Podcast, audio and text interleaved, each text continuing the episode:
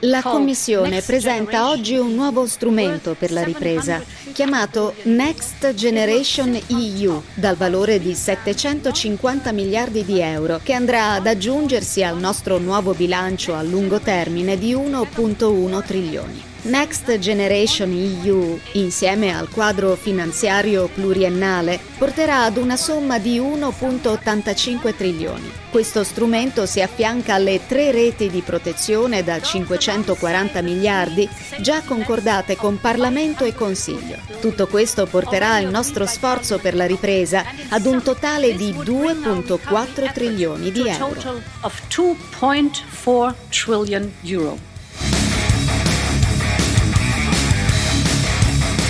Credo sia una svolta da parte della Commissione europea e mi auguro di tutte le istituzioni europee, perché una crisi senza precedenti si risponde in modo rapido e con uno strumento economicamente molto molto rilevante.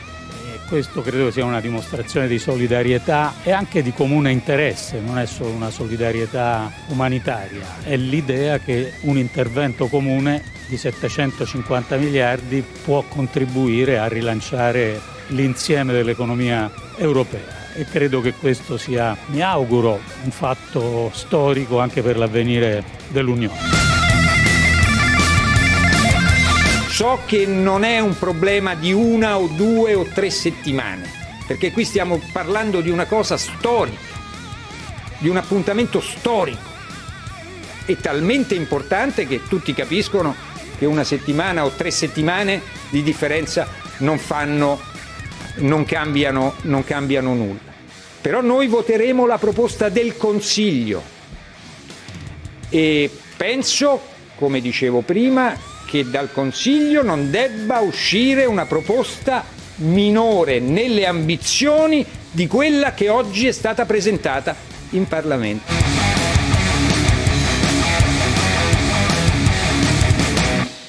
Tolgo la mascherina per un minuto così mi capite meglio e realizzate quello che è il concetto che vi voglio esprimere.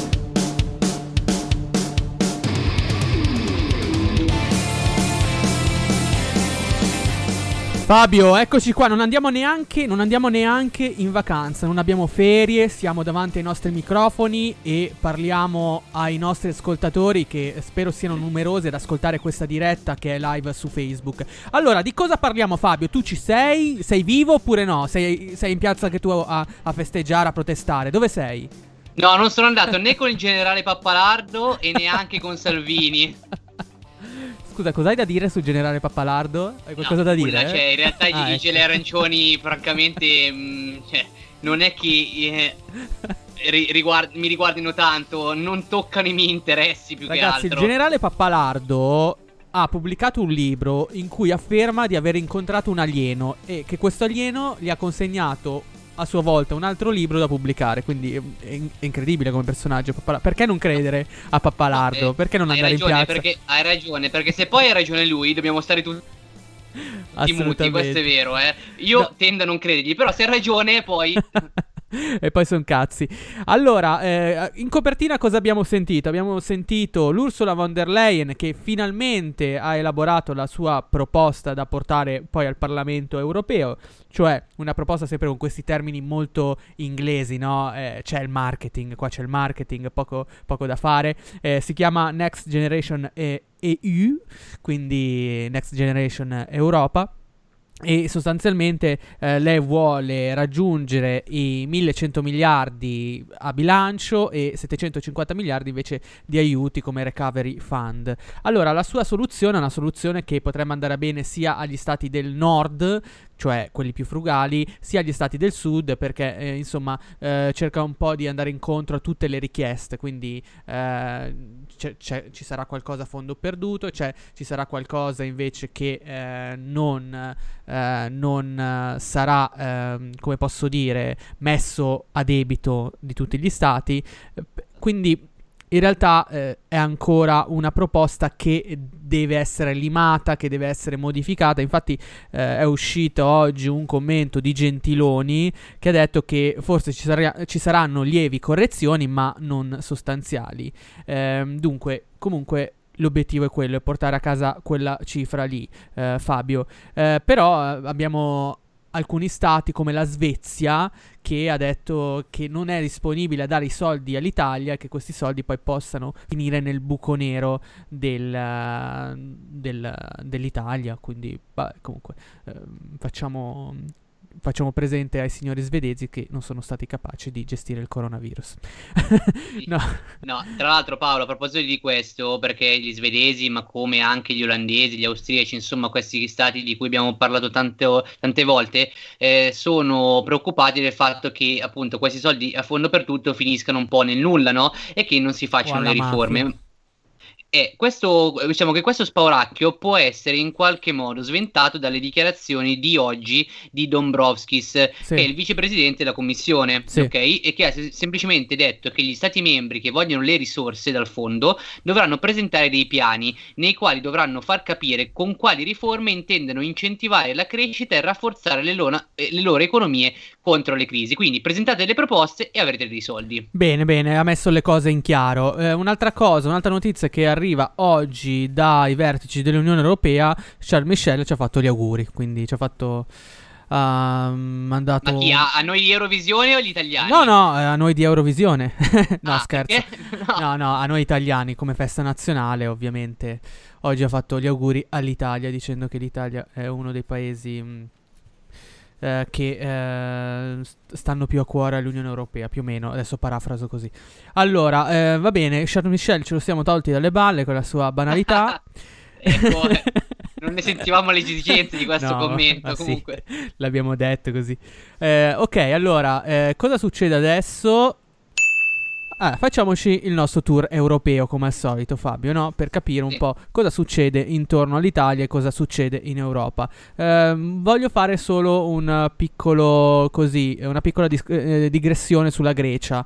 Eh, questa settimana c'è stato uno scontro tra le diplomazie italiane e le diplomazie greche, no? Sulla questione vacanze in Grecia sì, vacanze in Grecia no, perché la Grecia inizialmente non voleva i turisti italiani per paura che questi eh, portassero eh, il coronavirus in Grecia, giusto Fabio? E sì. mh, cosa è successo? Che eh, vabbè, eh, Di Maio si è incazzato, ha detto che eravamo sostanzialmente discriminati da parte della Grecia e allora adesso la Grecia ha cambiato un po' le eh, sue decisioni e mh, a quanto pare si potrà entrare in Grecia ehm, liberamente o quasi, cioè forse i cittadini delle regioni più a rischio, quindi parliamo di Lombardia, Emilia Romagna, Veneto, dovranno fare un test uh, se v- si vorranno recare in Grecia e questo test lo faranno in Grecia. Se sarai positivo te ne starai in quarantena, se invece sarai negativo ti vai a fare la tua bella vacanza in, in Grecia e farti i tuoi tuffi uh, al mare. Bene, volevo solamente dire questo, quindi è rientrata un po' anche eh, così la, la, lo scontro con la Grecia. Bene, allora, eh, dove, dove, vuoi andare tu? Dove, da dove incominciamo? Perché Guarda, qua Paolo, hai, hai parlato di vacanze, quindi sì. in qualche modo di liberalizzazioni, di eh, deconfinamento e oggi è stata la giornata del deconfinamento in Francia, perché è stata la giornata in cui appunto i francesi sono ritornati nei ristoranti, sì. sono ritornati nei bar, sono ritornati a fare visita ai eh, amici, parenti, eccetera, eccetera, insomma. Certo. Ecco, e quindi eh, diciamo che è stato un po' un giorno particolare eh, per la Francia. A questo proposito ti volevo, eh, diciamo, eh, portare all'attenzione le parole di Macron, ovvero il presidente eh, della Repubblica Francese, Emmanuel Macron. che detto Esatto, che ha detto che la riapertura di caffè, hotel e ristoranti segna il ritorno dei giorni felici. Ha twittato così: Nessun mm. dubbio che i francesi saranno presenti all'appuntamento per ritrovare questa parte dello spirito francese, della nostra okay. cultura e del nostro modo di vivere. Bene, bene, bene. bene. Bene, ma no, io allora, dico, ma scusa, ma sì. lui ha deciso di riaprire tutto o ci sono alcune no, zone? No. Ah, ok. Infatti, infatti, in cinema, per esempio, ricominceranno il 22 di giugno, ok? Dopo che gli operatori hanno richiesto una riapertura nazionale, anche perché se no erano un po' al, alla canna del gas. Certo. Eh, per quanto riguarda gli eventi sportivi, rimarranno proibiti almeno fino al 22 di giugno e eh, tra l'altro lo sappiamo, l'abbiamo detto le scorse volte, il campionato francese di calcio era stato sospeso e ricomincerà, cioè in data, eh, in data ufficiale tra il 22 e il 23 di agosto, ok? okay. Ecco, più che altro hanno, hanno riaperto le piscine, sì. Eh, le, le, palestre e insomma tutti eh, questi tipi di ehm, eh, posti dove anche andarsi a godere una giornata insomma di relax. Ecco, ehm, tra l'altro in questo modo eh, finalmente si è riuscito a mettere a posto il discorso scuola. Ti ricordi, ne avevamo parlato nelle scorse puntate, chi facciamo cominciare prima, chi sì. facciamo cominciare dopo. Allora, in tutto questo praticamente ricominciano più o meno tutti, eh, tranne al, alcuni alunni della terza e della quarta dei licei, che i licei però non sono, scusa, di collegi, che sono questa sorta di eh, mm. via di mezzo eh, tra la scuola elementare e la scuola media, mettiamola così. Okay. Eh, e mm, a parte loro, e che eh, a parte loro nella zona della eh, nella zona arancione, ovvero l'Île-de-France, che è la regione più colpita, insomma, per il resto ric- ricominciano tutti. Però, notizia, perché l'esame orale del baccalaureato, che sarebbe il loro eh, chiamiamolo esame di maturità, però un po' più complicato, però diciamo così, più o meno il corrispettivo sì. dell'esame di maturità è annullato, ok? Ah, okay. E la, la, valutazione sarà effettuata solo sulla base dei voti durante, eh, ottenuti durante il primo e il secondo trimestre dell'anno scolastico, quindi non ci sono neanche le prove scritte lì, cioè ci sono eh, vo- i voti che praticamente ti portano fuori, diciamo, dal, dal sistema scolastico. Sei politico? Sei politico come in Italia? Non si sa. No, no, no, non si sa, no, in realtà niente sei politico, quello che fatto durante l'anno ti basta. Va, va bene, va bene. Eh, invece eh, io aggiungo una cosa sulle frontiere europee.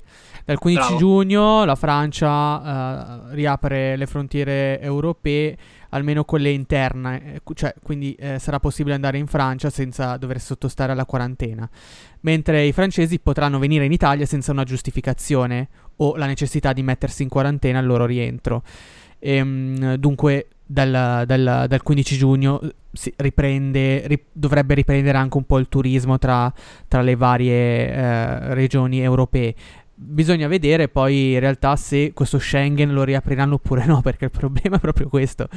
Sappiamo che alcune, eh, alcune, alcuni stati eu- europei, per esempio la Svizzera, ma poi ne parleremo nel prossimo blocco, non hanno, non hanno ancora previsto un'apertura con i paesi vicini, giusto Fabio?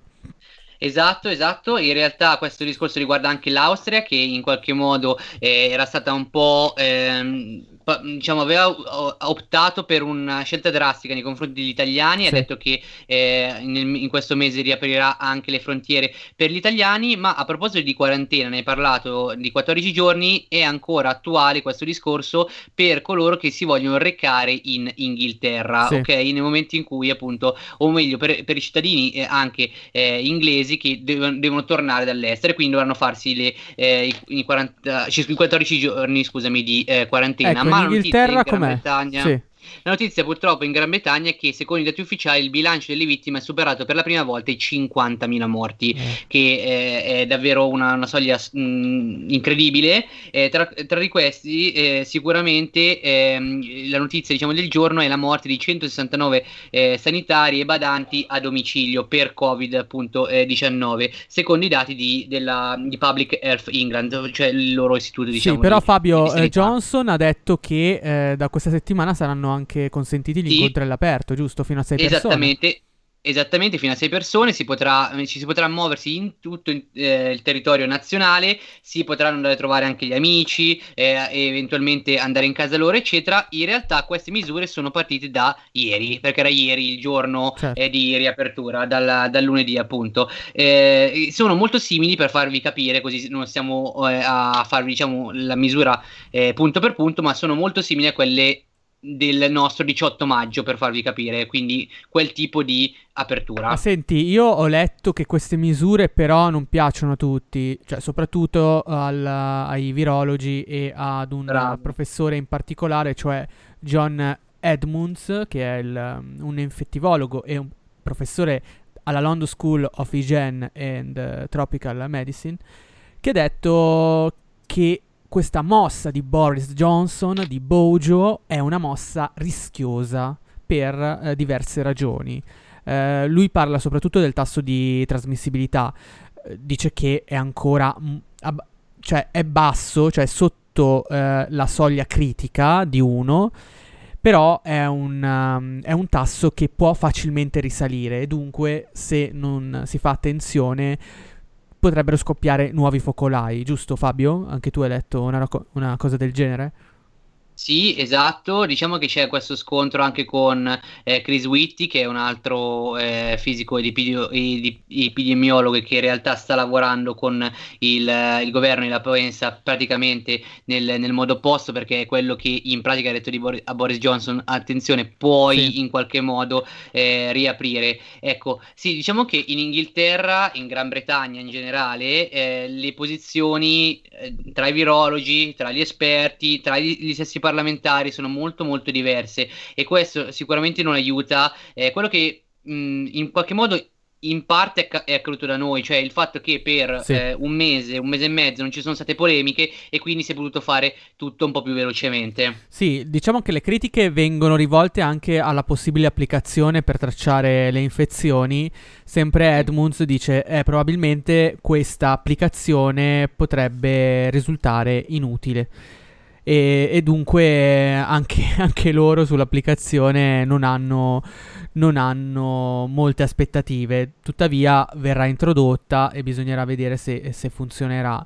Però ri- ripetiamolo che anche in Italia Immuni, per esempio, che sarà credo attiva da, da questa settimana, dal, dall'8 forse, eh, prima in altre regioni, poi in tutta Italia. Mh, ha delle serie criticità perché su base volontaria l'abbiamo già raccontato e potrebbe non avere l'efficacia sperata se eh, non verrà almeno scaricata dal 60% della popolazione. Pensate che WhatsApp eh, è scaricato da, mol- da molti meno utenti. Ecco. Allora, eh, sì, volevo poi dire un'altra cosa sull'Inghilterra. Ehm, in, allora, quest- questa settimana, nelle scorse settimane sono stati multati degli ambientalisti che, sono, che hanno manifestato a Londra, sì, no? A Londra, sì. Sì, eh, però eh, da questa settimana quindi ci potranno anche essere le proteste perché eh, ho letto che eh, le multe non ci saranno più per, per, chi scenderà in piazza e anche mh, mm, coloro che vorranno andare nei parchi inglesi potranno andare sempre, come abbiamo detto prima, rispettando appunto eh, le indicazioni, ovvero massimo 6 persone, eccetera, eccetera. Eh, insomma, ehm, un appello che è stato fatto sia al Regno Unito che alla Francia dalle Nazioni Unite, penso in realtà mi riferisco ad Antonio Guterres, che ha chiesto che la riduzione del, che questi paesi ehm, mh, possano eh, ridurre il debito ai paesi in via di sviluppo o eh, a medio reddito in modo tale da aiutarli poi eh, nella ripresa economica. Perché ricordiamo che mh, mm, non so Francia o, o Inghilterra eh, detengono un, il debito anche di alcuni paesi in via di sviluppo e, mm, e, e dunque questo debito poi dovrà essere ripagato però tuttavia le Nazioni Unite chiedono chiedono appunto che venga scontata una somma proprio per far ripartire queste, queste popolazioni che non sono mol- messe molto bene eh, con la loro economia. Eh, io andrei a fare una capatina in Germania, Fabio. Eh, sì. Non è che è successo tantissimo in Germania, però è successo qualcosa di importante, secondo me, eh, per quanto riguarda la la politica europea del Green Deal. Come sappiamo l'Unione Europea ha un obiettivo molto ambizioso, ovvero quello di ridurre entro il 2050 le emissioni di inquinamento. Ebbene, tu dici, beh, se questo è un progetto comune e se la Germania è uno dei paesi che ha più sponsorizzato questo progetto, ovvero quello del, di un'Europa più pulita, di un'Europa ad emissioni zero, uno pensa, vabbè, investiranno sulle aziende, non so, a basso impatto di inquinamento. No, la Germania cosa fa? Ha inaugurato eh, la scorsa settimana un nuovo impianto per l'estrazione del carbone. Molto questo... bene, come, come aveva fatto la Polonia. Sì, come aveva fatto la Polonia. E questo ha fatto incazzare gli ambientalisti che sono scesi in piazza. Sappiamo che in, in Germania c'è un, uh, un, gruppo folto e anche un guerrito di ambientalisti e che ha definito un'apertura paradossale e eh, ha definito Berlino come ipocrita. E mm, questa, questa, mossa ha fatto in, insospettire un po' tutti perché, eh, insomma, la Germania è veramente uno degli, degli sponsor di, di, questa iniziativa del Green Deal. E come, come si, cioè, si è mossa anche Greta Thunberg. Cioè, Greta Thunberg su Twitter ha commentato questa notizia e ha detto: È una giornata vergognosa per l'ambiente. E, ehm... eh, grazie. sì, sì, ma eh, tu dici, vabbè, ma cosa avranno risposto? Cioè, il governo federale cosa avrà detto? Il governo federale co- ha una commissione dedicata al carbone, la commissione carbone, e ha detto che in realtà ha inaugurato questa nuova centrale a carbone perché sarà è, più innovativa, consuma di meno e permetterà di chiuderne altre vecchie nel, nel resto del territorio uh, tedesco. Um, questo è il nuovo stabilimento, uh, è nel nord Reno-Vestfalia più o meno e, um, ed è in realtà uno effettivamente è un impianto all'avanguardia, quindi ci crediamo che sia all'avanguardia. Tuttavia è stato costruito dopo dieci anni di ritardi, anche lì ci sono delle polemiche e degli errori di progettazione, delle vicende giudiziarie. Quindi ragazzi non succede solo in Italia con il Mose, queste cose qua, succede anche in Germania. Ecco, voglio dire, lo spirito tedesco dell'infallibilità su, su, questo tema ha un, po', ecco, ha un po' qualcosa in comune con l'Italia, anche con i nostri progetti che svaniscono nel corso del tempo e che poi faticano a realizzarsi.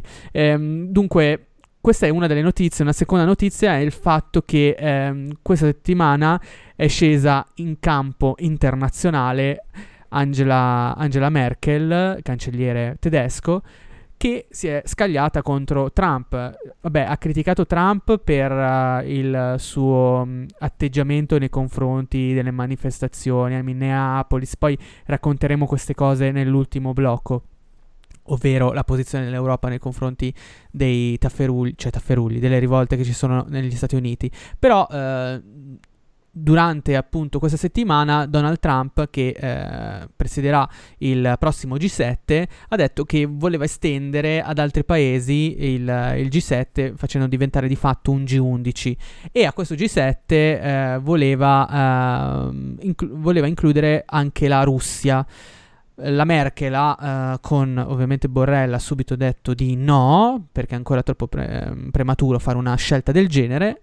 Così hanno risposto a Trump. Però uh, a Trump hanno dato un due di picche, cioè soprattutto la Merkel, dicendo che lei non ha voglia, cioè non intende recarsi negli Stati Uniti per fare il G7. Dunque è probabile che questo G7 o verrà posticipato o verrà fatto virtualmente, come accade con altri vertici ehm, internazionali, Fabio. Ecco.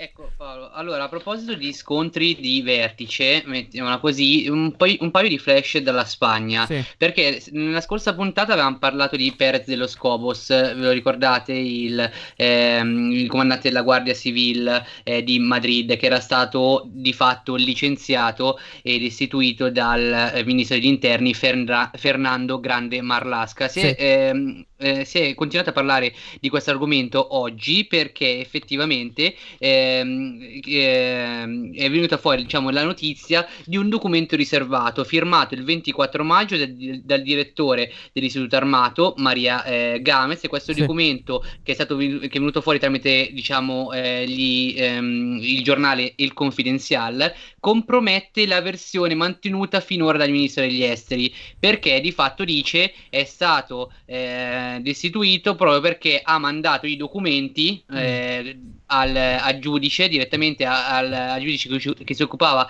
dei processi eh, riguardanti le manifestazioni l'8 di marzo, sì. ne avevamo parlato. E non li ha passati non... al ministero. Esatto, e, non li ha passati attraverso il ministero. Eh, all'inizio il ministro degli esteri, degli interni, scusami, avevano, aveva detto: Guardate, eh, questo tipo di licenziamento nell'arco delle cose, cioè nell'arco dello sviluppo del nostro ministero, del, dei nostri ranghi, sì. è semplicemente un cambio generazionale questo documento dice fondamentalmente che non è così, anzi che è stato eh, licenziato proprio perché non ha passato i documenti al, al ministero e li ha mandati direttamente al giudice.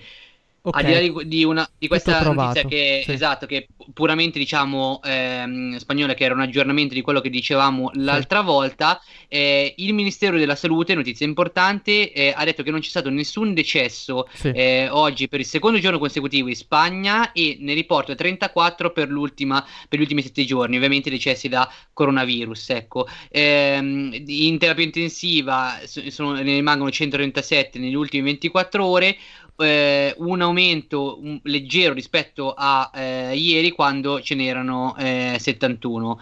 Insomma, diciamo che ehm, altri, altri flash, soprattutto dal punto di vista del lavoro, positivi perché in qualche modo il, il, mercato del lavoro in Spagna ricomincia lentamente sì. a mettersi in moto perché eh, nelle prime settimane della crisi del coronavirus ovviamente era una situazione ingestibile. Adesso diciamo che 190.000 collaboratori tra la fine di, eh, di aprile e l'inizio di maggio hanno ricominciato, ok, eh, e ehm, eh, sono sempre meno le persone soggette a ERTE, che l'abbiamo spiegato è quel tipo di rapporto tra azienda e lavoratore che noi possiamo più o meno paragonare alla cassa di integrazione, anche sì. se proprio non, non, non, è così, insomma. Ecco, eh, ultima notizia è che martedì, ovvero oggi, il Consiglio dei Ministri ha approvato la richiesta per la sesta e ultima proroga dello stato di allarme, sì. ok, che andrà avanti fino al 21 giugno. Ok Fabio, io dico due cose sull'economia spagnola. Come sappiamo e come abbiamo uh, detto anche nelle scorse puntate, il coronavirus sta mettendo dura prova l'economia europea e anche quella dei singoli stati europei. La Spagna purtroppo ha ufficializzato il licenziamento di eh, 3.000 persone, cioè dipendenti diretti di, eh, del gruppo di automobili Nissan, che ha uno stabilimento molto importante a Barcellona e um, 3.000 persone verranno licenziate mentre eh, i sindacati contano che in tutto eh, le persone che perderanno il lavoro saranno 25.000 eh, stando diciamo a, poi ai documenti quindi, dei sindacati. Quindi 3.000 quindi, sono quelli diretti e eh, in tutto sarebbero 25.000 con i vari collaboratori fornitori della Nissan eh, è diciamo stato... che ricomincia, ricomincia e no, ecco, ricomincia sì, ma non sì, per sì, tutti. Sì, no, ma è stato ufficializzato e adesso ci sono molte proteste eh, in Spagna e ho visto delle persone anche dalle foto eh, disperate, ci credo. Um, tuttavia però um, il governo spagnolo ha, um, sta pensando a una una sorta di reddito di cittadinanza, cioè si chiama in realtà reddito minimo vitale, ovvero ingreso minimo vital, più o meno. So che il mio spagnolo fa schifo, però eh, vuole introdurre appunto questo sussidio pubblico per le famiglie a basso reddito. E, questa proposta arriverà uh, dal, dal, Consiglio dei Ministri e eh, verrà uh, rilanciata anche in Europa questa proposta del reddito minimo uh, vitale perché ci si è resi conto che le persone avranno bisogno di, un, uh, di una cifra economica, seppur bassa, per, uh, per cercare di sopravvivere e, e poi cercare di uh, uscire da questa crisi economica. guarda, parlando di, di cifre, questo, questo, reddito minimo vitale in Spagna ammonta a 462 euro al mese a persona, fino a un massimo di 1015 euro per nucleo uh, familiare. Uh, allora, dove, trov- eh, dove mh, troveranno i soldi per finanziare una roba del genere gli spagnoli? Per quanti soldi servono? Servono 3 miliardi di euro all'anno e sono tantini, eh? Sono tanti, 3 miliardi di euro all'anno. Però il governo spagnolo crede e spera di eh, trovare questi soldi attraverso la Tobin Tax, cioè una tassa sulle eh, aziende digitali e sulle transazioni di borsa. Chissà se ce la faranno e poi eh, se riusciranno a portare la loro battaglia anche in Europa. Bene, allora, se tu non hai altre notizie da dare su altri paesi europei, Fabio, io ora prenderei un Prendiamo. attimo fiato e poi tornerei con il secondo blocco che eh, riserva una sorpresa perché ci sarà un ospite, come avrete capito. Eh, quello che se la prende con la mia mamma merita un bacione, una carezza perché poverino ha qualche problemino. Pablo dice Matteo ma pippi cocaina? No, eh, però anche se fosse, che problema? Ti creerebbe un problema amico mio? Hai il cervelletto piccolino, piccolino. Grande maggioranza di gente per bene, pulita, profumata, educata. Leonardo scrive sono i soliti pochi microcefali che vengono qua per bestemmiare, per insultare. Ho già visto il primo cretino che ha vinto la prima medaglietta del cretino del venerdì notte a scrivere sbirri infami. Ecco, se ti rubano la macchina vai dalla fata turchina a fare la denuncia e non andare dalla polizia di Stato, però se vi divertite così, per carità di Dio, io fossi al vostro posto, leggerei un libro, guarderei un programma o passerei il tempo in maniera gradevole, se però tu o scemo ti diverti a venire a scrivere porco qui, porco là e sbirri infami, hai una vita tristarella, però d'altronde. Il saluto, no, il cornetto alla Nutella no, uno arriva e scrive ricchione. Ma che senso dai alla tua esistenza per arrivare qua alla una di notte mentre c'è tanta gente che fa domande, fa proposte? Saluta venire qua a scrivere ricchione, ti senti un grande uomo. Che tenerezza.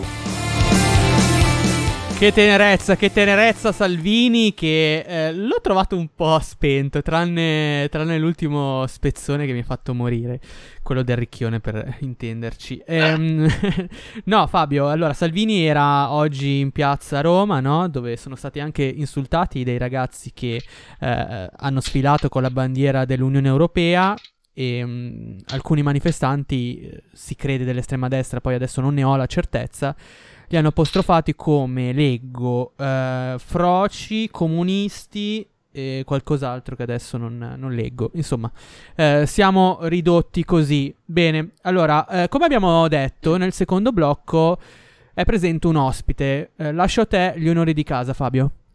Sì Paolo, perché non hanno di questi problemi certamente in Svizzera eh, e allora, visto che eh, di Svizzera non abbiamo mai parlato in, in, queste puntate, in realtà si parla mm, in generale poco eh, della situazione sia da, in Italia ma anche negli altri eh, paesi europei, allora chi meglio di Andrea Ramani che lavora per eh, Teleticino ci può spiegare insomma come, come hanno vissuto la quarantena, la pandemia eccetera in Svizzera. Ci senti Andrea? Benvenuto, sì, ciao. Molto bene, grazie. Buonasera a tutti. Allora, qui ruota libera, incominciamo così. Eh, come sono andati questi, questi giorni? Que- come è andato questo periodo? Come avete gestito insomma eh, l'emergenza in, in, Ticino e in Svizzera in generale? Beh, guarda, um, io partirei col dire che um, alla fine Ticino e Lombardia hanno vissuto più o meno una situazione analoga, nel senso che, beh, quando, quando si, si è cominciato a parlare di zona rossa a Codogno, eh, due settimane dopo ci siamo trovati nella stessa situazione, chiaramente con numeri ben diversi, mm, permettetemi di dire fortunatamente, sì. però ecco, siamo stati colti di, alla sprovvista, tant'è vero che eh, una delle prime conferenze stampa del governo ticinese, il medico cantonale, che è questo funzionario preposto proprio alla gestione di queste pandemie, come della, dell'epidemia influenzale, piuttosto che della salute pubblica in generale, diceva era, è più probabile eh, incontrare a Carnevale fare Miss Mondo, Miss Universo che prendere il coronavirus. Due giorni dopo eravamo nella stessa sala, nella stessa sala stampa a parlare del primo caso di coronavirus in Ticino e di lì a, a, due settimane si parlava di numeri impressionanti per un territorio tanto piccolo come il nostro cantone, insomma. Ecco, quindi... Eh, Tutto il mondo è paese, sì. ecco. Andrea, quindi voglio dire, da quello che abbiamo capito io e Fabio, comunque la Svizzera è riuscita a contenere il, la diffusione del coronavirus, eh, anche da un punto di vista mediatico, mi sembra che i toni comunque siano rimasti, siano rimasti cauti, non abbiano superato eh, i limiti dell'esagerazione. Ecco, ci puoi fare anche un racconto di come eh, magari tu in primis eh, è stato raccontato il coronavirus attraverso la, la televisione, attraverso i canali di informazione? Beh, consideriamo subito che magari, ecco, rispetto a quello che sono i toni che siamo abituati magari a sentire anche nei salotti televisivi italiani, beh, in Svizzera sono pi- piuttosto una, una, cosa rara, diciamo, sì. siamo un po' più posati, ecco. Però mh, partiamo dal presupposto che nel 2012 il popolo svizzero ha votato una legge sulla, sulle, pande- sulle epidemie che, che, regolava un po' quello che erano i rapporti, chi decide di chi deve fare mm. cosa durante un'epidemia. Era, inizio, era, un test, una legge che era stata pensata dopo la SARS per non certo. essere impreparati. Quindi, sai, non si può neanche criticare una cosa che il popolo ha approvato al 60% perché è passato dal Parlamento e poi è stato approvato in votazione popolare. Quindi, cioè, lì non c'era molto da discutere chiaramente abbiamo avuto anche nelle nostre polemiche, soprattutto per quello che era la, la gestione della crisi fra Berna e il Canton Ticino, nel senso che eh, essendo vicini a Lombardia noi l'abbiamo sentita molto di più rispetto a chi vive a Zurigo piuttosto che a Basilea, ad eccezione magari dei, dei cugini di, del Canton Vaud, del Canton Ginevra, quindi Ginevra e Losanna, che anche loro hanno vissuto beh, una situazione piuttosto, piuttosto difficile. Comunque quando il governo ticinese chiedeva misure straordinarie a Berna, Berna sì. di principio, di principio beh, rispondeva a picche, tant'è vero che appunto un consigliere di Stato ticinese, quindi un membro del governo, durante la conferenza stampa ha mangiato la foglia e ha detto eh, questi qua, ci, noi andavamo a Berna a portare le nostre preoccupazioni, loro ci ridevano in faccia, quindi ecco. Questo quindi è stato un po' inizialmente è stata presa un po' sotto gamba, diciamo, questa la Beh, pandemia. come un po' dappertutto, mm, come, un, okay. come, un, po' dappertutto, credo. Sì, sì. Però poi dopo si è riusciti a indirizzare la cosa nei giusti binari. Cioè, quindi virologi star passato... televisive voi non ne avete avuti, quindi? Ma diciamo che eh, quello che è diventato un po' una star è un alto funzionario dell'Ufficio federale di sanità pubblica, Daniel Koch, mm. che tra l'altro è andato in pensione pochi giorni fa, ha fatto un bagno nel fiume per, per L'ho, vi- l'ho, l'ho, l'ho, visto, l'ho visto, l'ho visto. Stato, no, ragazzi, raccontate. io non l'ho visto. Cos'è che ha fatto un bagno? Eh, ha fatto un bagno nel fiume. Si è nel fiume salutando dicendo che iniziava la pensione. Ah, ricordando okay, okay, no. le misure igieniche. Ma poi quanto, quanto era fredda quell'acqua, probabilmente? Ma pare avesse una muta da sub sotto, ah, okay. sotto il completo perché sembra. Ah, eh, eh, ecco, ecco così, eh, allora è facile così. Che fenomeno. E questo se, vo- se volete un po' la star insieme al consigliere federale Alain Berset che era poi il direttore dell'ufficio federale della sanità pubblica ecco sono diventate un po' le due star a livello svizzero perché a livello ticinese non erano molto ben visti tant'è vero che appunto questo alto funzionario nel momento in cui si stava discutendo se chiudere o meno le scuole è arrivato in Ticino perorando la causa di, un, di, una non chiusura delle scuole, cosa che poi è stata fatta invece di lì a una decina di giorni perché effettivamente i numeri erano molto preoccupanti. Quindi ecco, se in Svizzera le, si, l'hanno vissuto come un personaggio beh, anche simpatico, sopra le righe, in Ticino forse la percezione è stata diciamo diversa, un po' più critica. Ecco. Ecco, a proposito del rapporto con la Lombardia, volevo capire e quindi anche proiettarmi un po' in avanti sul discorso dogane, perché voi l'avete, cioè il Ticino le chiuse abbastanza presto, giustamente, e poi in realtà le sta chiudendo, eh, cioè se le, se le sta riaprendo eh, più in là, nel senso perché la riapertura dovrebbe essere eh, per giugno. Ecco, ma eh, con i frontalieri, eh, cioè tutte le, le, persone italiane che vanno a lavorare in Svizzera, più o meno che tipo di accordi eh, ha, ha, trovato il governo e le singole aziende poi in realtà, perché comunque sono dei lavoratori che si spostano?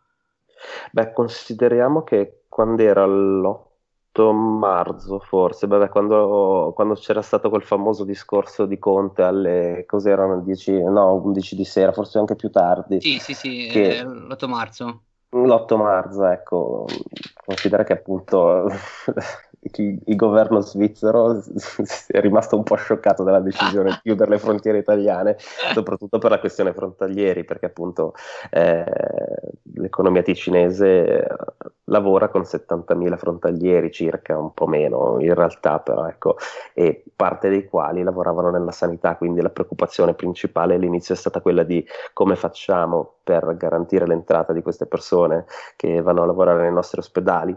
Tanti sono rimasti a dormire negli hotel, per esempio, però appunto considerato che l'economia si stava pian piano chiudendo, eh, il loro passaggio era garantito nella misura in cui erano molto meno rispetto a una situazione normale, però ecco, uh-huh. il passaggio dei frontalieri bene o male non è mai stato messo in discussione, è diverso chiaramente il discorso per un cittadino italiano to cure che non lavora in Svizzera, lì, okay. lì vale, varrà ancora per probabilmente fino al 15 giugno, però non lo sappiamo ancora, il discorso di una chiusura delle frontiere.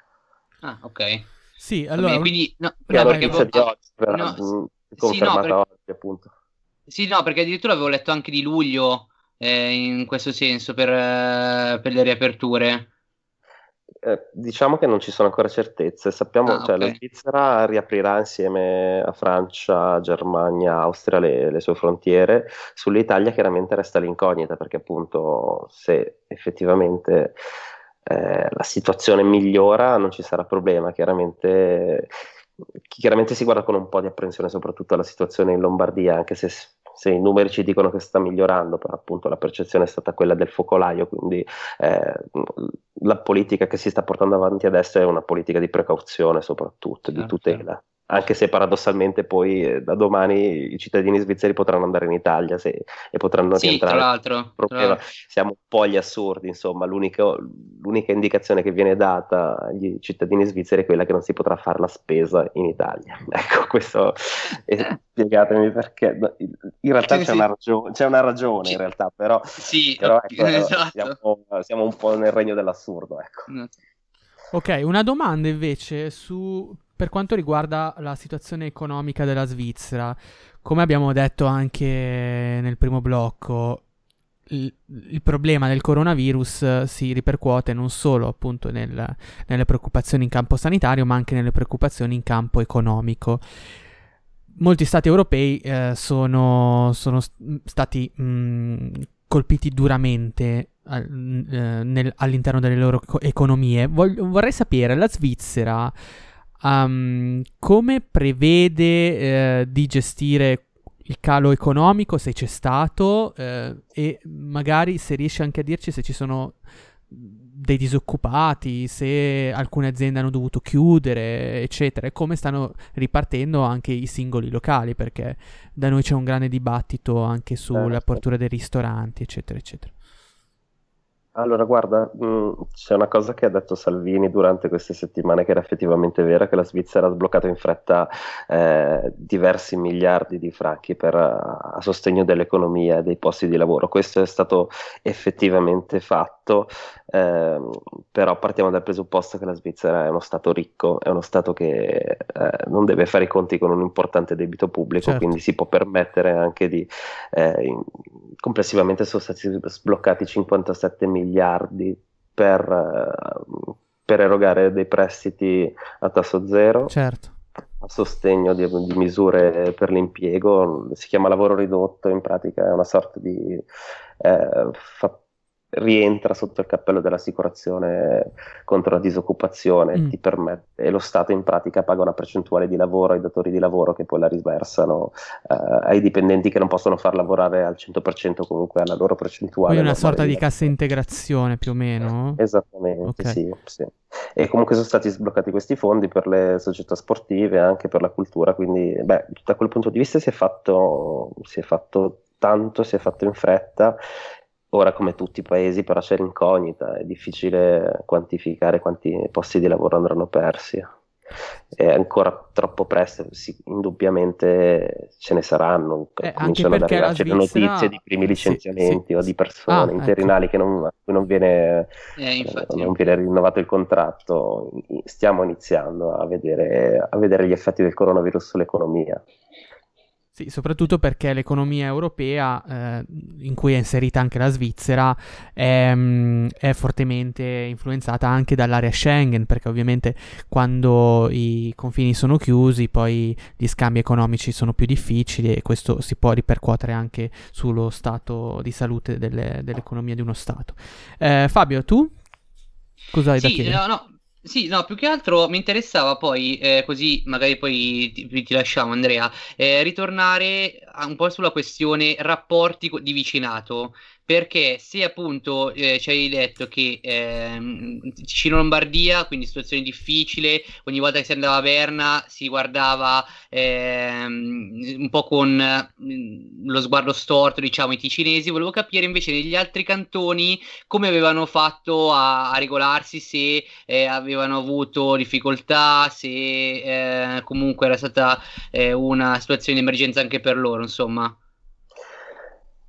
Ma appunto, come ti dicevo, mm, come vi dicevo, i, più, i, tre cantoni più colpiti sono stati il Canton Vaud, quindi con la città di Losanna, Ginevra e il Canton Ticino.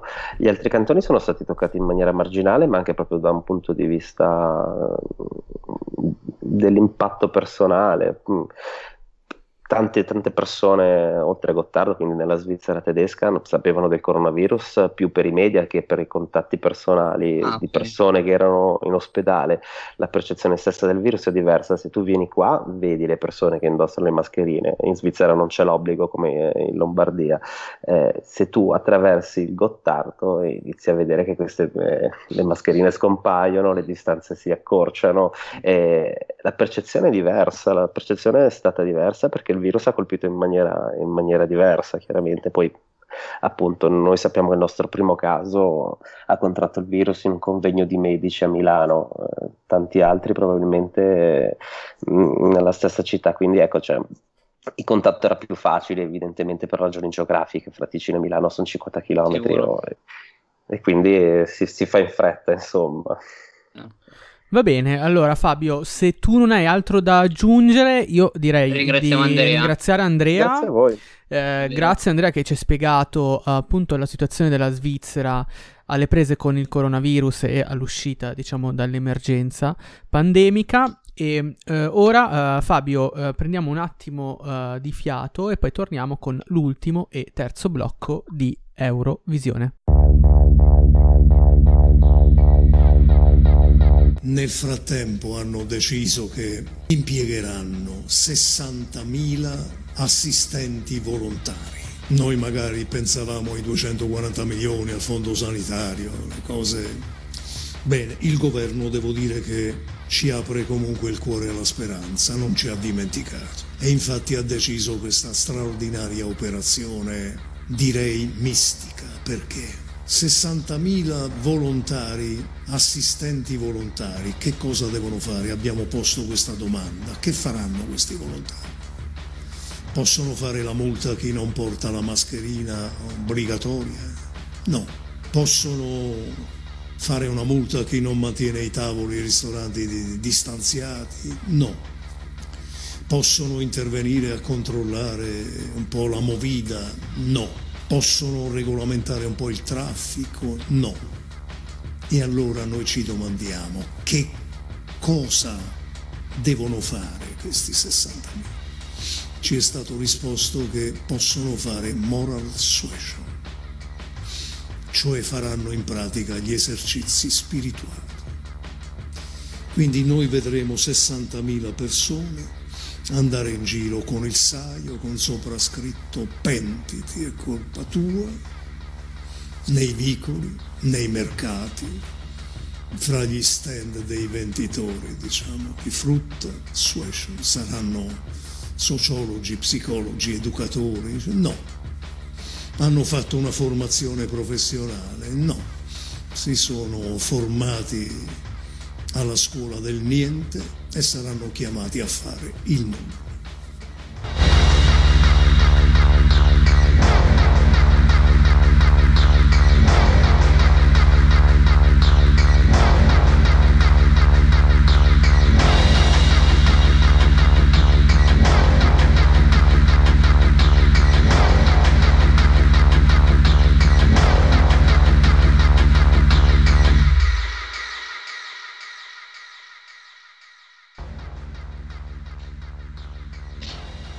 E direi che De Luca è stato definitivo su questo, Fabio, perché come abbiamo sentito nella, nell'audio, dai, gli assistenti civici ormai sono stati. Ci piace, ci piace Filurati totalmente. Civici.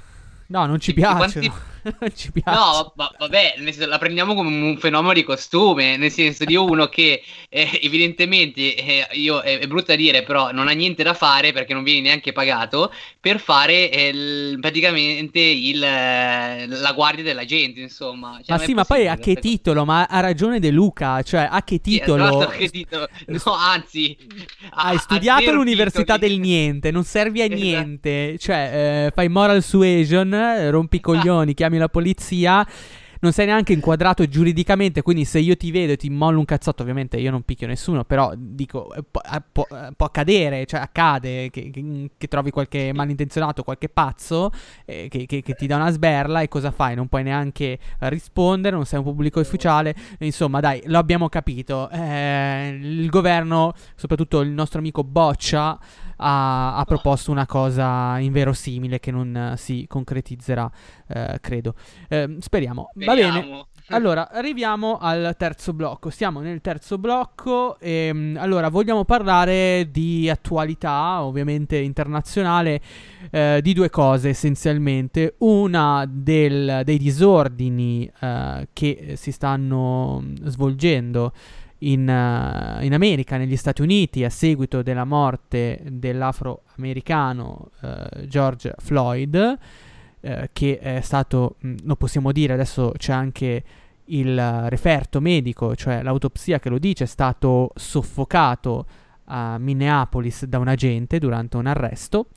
E questo, questa morte in diretta che è stata filmata, giusto Fabio, con un telefonino, sì, poi, mandata, telefonino sì. poi mandata su Facebook, mandata sui vari social, ha indignato non solo la comunità afroamericana, uh, afroamericana degli Stati Uniti, ma ha indignato tutte le comunità uh, del, del, pianeta eh, ed è giunta la, mm, l'indignazione anche dall'Europa. Infatti noi abbiamo alcune dichiarazioni dell'alto ufficiale per le relazioni estere europee, eh, Joseph Borrell, che ha rilasciato una forte dichiarazione sul caso George Floyd. Ha detto siamo scioccati e sconvolti dalla morte di George Floyd. Si tratta di un abuso di potere che deve essere denunciato, bisogna combatterlo negli Stati Uniti e ovunque, ha detto. E poi ha aggiunto, sosteniamo il diritto alla protesta pacifica e condanniamo la violenza e il razzismo di qualsiasi tipo e chiediamo una riduzione delle tensioni. Permettetemi di ripetere che tutte le vite contano, anche le vite nere contano. Benissimo. Allora, Borrell fa bene a dire queste cose qua, però possiamo dire anche che queste proteste non sono più pacifiche, almeno in, in gran parte del, degli stati in cui ci sono dei disordini eh, seri, ovvero incendi, ehm, furti, perché le abbiamo viste le immagini, tu le hai viste le immagini Fabio? Sì, ecco, che idea sì. ti sei fatto? Cioè, voglio allora, dire, la, la protesta pacifica va bene, però insomma, quando si incomincia a spaccare... Senza entrare in giudizi che magari non ci competono e magari noi li vediamo da una prospettiva anche eh, diversa e forse in qualche modo anche eh, troppo staccata rispetto a, que- a, come si vive in certe parti d'America, in certi quartieri d'America, in certi quartieri neri d'America. Eh, facciamo un piccolo eh, contesto però della situazione, perché oltre alla vicenda in sé e quindi a tutto quello eh, che deriva riguardo la questione razziale negli Stati Uniti, eh, bisogna aggiungere che questa è la peggiore crisi economica degli Stati Uniti dal praticamente crolla, dal, dal, crollo della, della, borsa di New York, della borsa del 29, sì. ok? Eh, e eh, quindi il fatto di, di, vivere sicuramente in quarantena, il fatto di vivere eh, in, cioè di perdere probabilmente per il lavoro per la maggior parte, insomma, o per comunque una grossa quantità eh, degli afroamericani, eh, in, in, certi, in particolare in certi quartieri. Il fatto eh, anche eh, che è venuto fuori eh, che pare che gli, gli afroamericani siano stati curati meno o o meglio siano morti più afroamericani di coronavirus rispetto ai eh, bianchi statunitensi sempre per la stessa malattia ha messo insieme tutte queste cose e ha, scatura, scatura, eh, scusatemi, eh, ha scaturito una rabbia sociale. Questa rabbia sociale ha portato anche alla distruzione di vetrine negozi supermercati eccetera quindi ha amplificato la protesta No, io capisco, però Fabio, io non sono d'accordo con te nel fatto che il, il coronavirus eh, giustifichi questo, cioè nel senso che eh, gli incendi e, e le rapine e, le, e, gli atti vandalici nei confronti dei, ehm, dei negozi e eh, delle proprietà private di altri americani che ricchi non sono, eh, sono comunque, almeno personalmente li considero degli atti gravissimi e, e dunque è anche eh, normale che un presidente degli Stati Uniti eh, mobiliti il, l'esercito per difendere le strade, per difendere anche le, le proprietà private di questi eh, de- degli americani che sono stati colpiti dalle violenti proteste. Noi stiamo parlando lo voglio dire prima che ci arrivino critiche, cose varie. Noi stiamo parlando di, di, quelle manifestazioni violente che hanno poco a che fare con le manifestazioni pacifiche e legittime per sensibilizzare il, um, il popolo americano su quello che avvenu- è avvenuto in, a Minneapolis uh, a uh, George Floyd. Ecco, su quello siamo tutti d'accordo. Ovviamente siamo d'accordo su chi eh, magari giustifica le proteste violente che, eh, ricordiamo, hanno preso di mira anche, anche delle, um, de- degli edifici religiosi, no? non solo luoghi di, di preghiera, ma um, insomma, eh, eh, diciamo luoghi di preghiera cattolici, ma anche eh, sinagoghe, eccetera, eccetera. Eh, sembra appunto che all'interno dei, mh, di questi manifestanti, almeno quelli più violenti, si siano infiltrate delle associazioni eh, appunto eh, radicali. si parla anche dei suprematisti bianchi, che sono appunto un gruppo che, di estrema destra, appunto, che eh, professa la purezza della razza bianca, eccetera, eccetera. Eh, dunque, hai ragione tu nel dire che è un, uh, è un, quadro complicato quello dell'America, però ricordiamoci anche che eh, effettivamente noi non, non, possiamo giudicare come Europa, non possiamo ehm, parlare anche di, di, soprusi quando in realtà eh, si cerca di difendere la proprietà privata altrui, ecco che in, in molti casi durante la settimana è stata, eh, è stata danneggiata da, da queste proteste. Um, bene, uh, un'altra cosa che abbiamo uh, promesso poco fa agli ascoltatori di approfondire era la vicenda del, um, del G7 e, eh, che però ehm, niente io volevo semplicemente dire che eh, sul, sul, G7 che era previsto nelle prossime settimane ehm, appunto eh, che eh, doveva essere organizzato dal, dagli Stati Uniti, ovvero Trump avrebbe dovuto mandare gli inviti ai, agli stati che devono partecipare a questa riunione internazionale, eh, Trump ha appunto detto che voleva estendere gli inviti ad altre nazioni perché eh, l'eco- l'economia o comunque le- la struttura politica internazionale è, mm, è varia e, ci sono altri soggetti politici eh, a, da co- eh, altri soggetti politici che devono essere coinvolti nei, nei piani decisionali. Ebbene, eh, come abbiamo detto, il personaggio politico europeo che ha alzato la voce eh, contro Trump è Angela Merkel che eh, inizialmente ha rifiutato appunto l'invito di Trump di recarsi fisicamente negli Stati Uniti e poi uh, tramite il suo ministro degli esteri Eiko Maas ha, ha detto uh, che uh, ha fatto anche un commento su quello che sta accadendo in America e ha detto che è, è, è scioccante come appunto George Floyd abbia perso la vita ehm, a Minneapolis. Ecco, ed è stato praticamente, credo, eh, da quello che ho letto, l'unico paese europeo, cioè l'unico leader europeo che ha alzato la voce nei confronti di Trump. Um, ecco, a proposito, vai. Trump dove si muove si muove male perché sì. quello che dice ultimamente è praticamente sempre una, una palla alta, un, un'uscita a vuoto.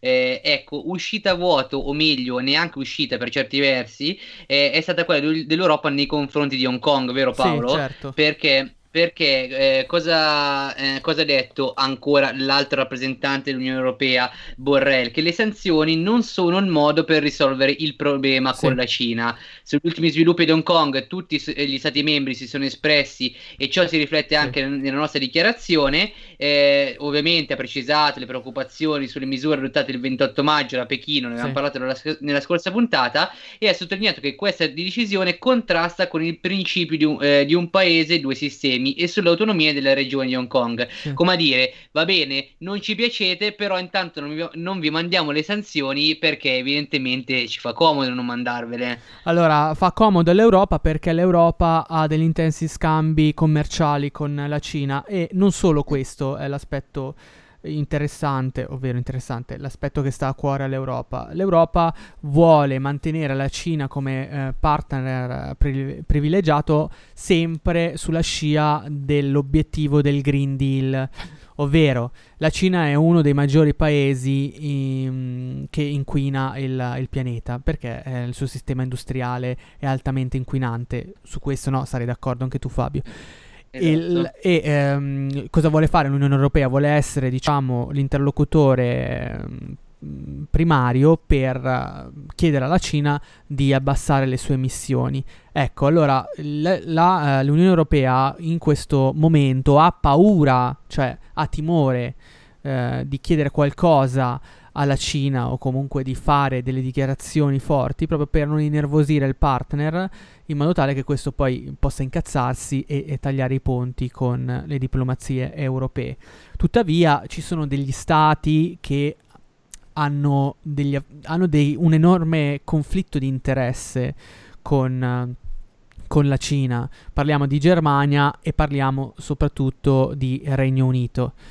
Nel Regno Unito, eh, tra le varie polemiche di- della scorsa settimana, eh, si, è, si è chiesto a Boris Johnson eh, di difendere l'autonomia della eh, sua ex colonia. Ricordiamo che Hong Kong eh, è un'ex colonia britannica, inglese, che poi è stata, diciamo, in qualche modo attraverso un patto ehm, ceduta a- alla, alla Cina che entro il 2047 eh, dovrebbe poi mh, incamerarla sotto la, la piena sovranità eh, cinese, giusto? Quindi è successo nel 97, Esatto. è il cosiddetto handover.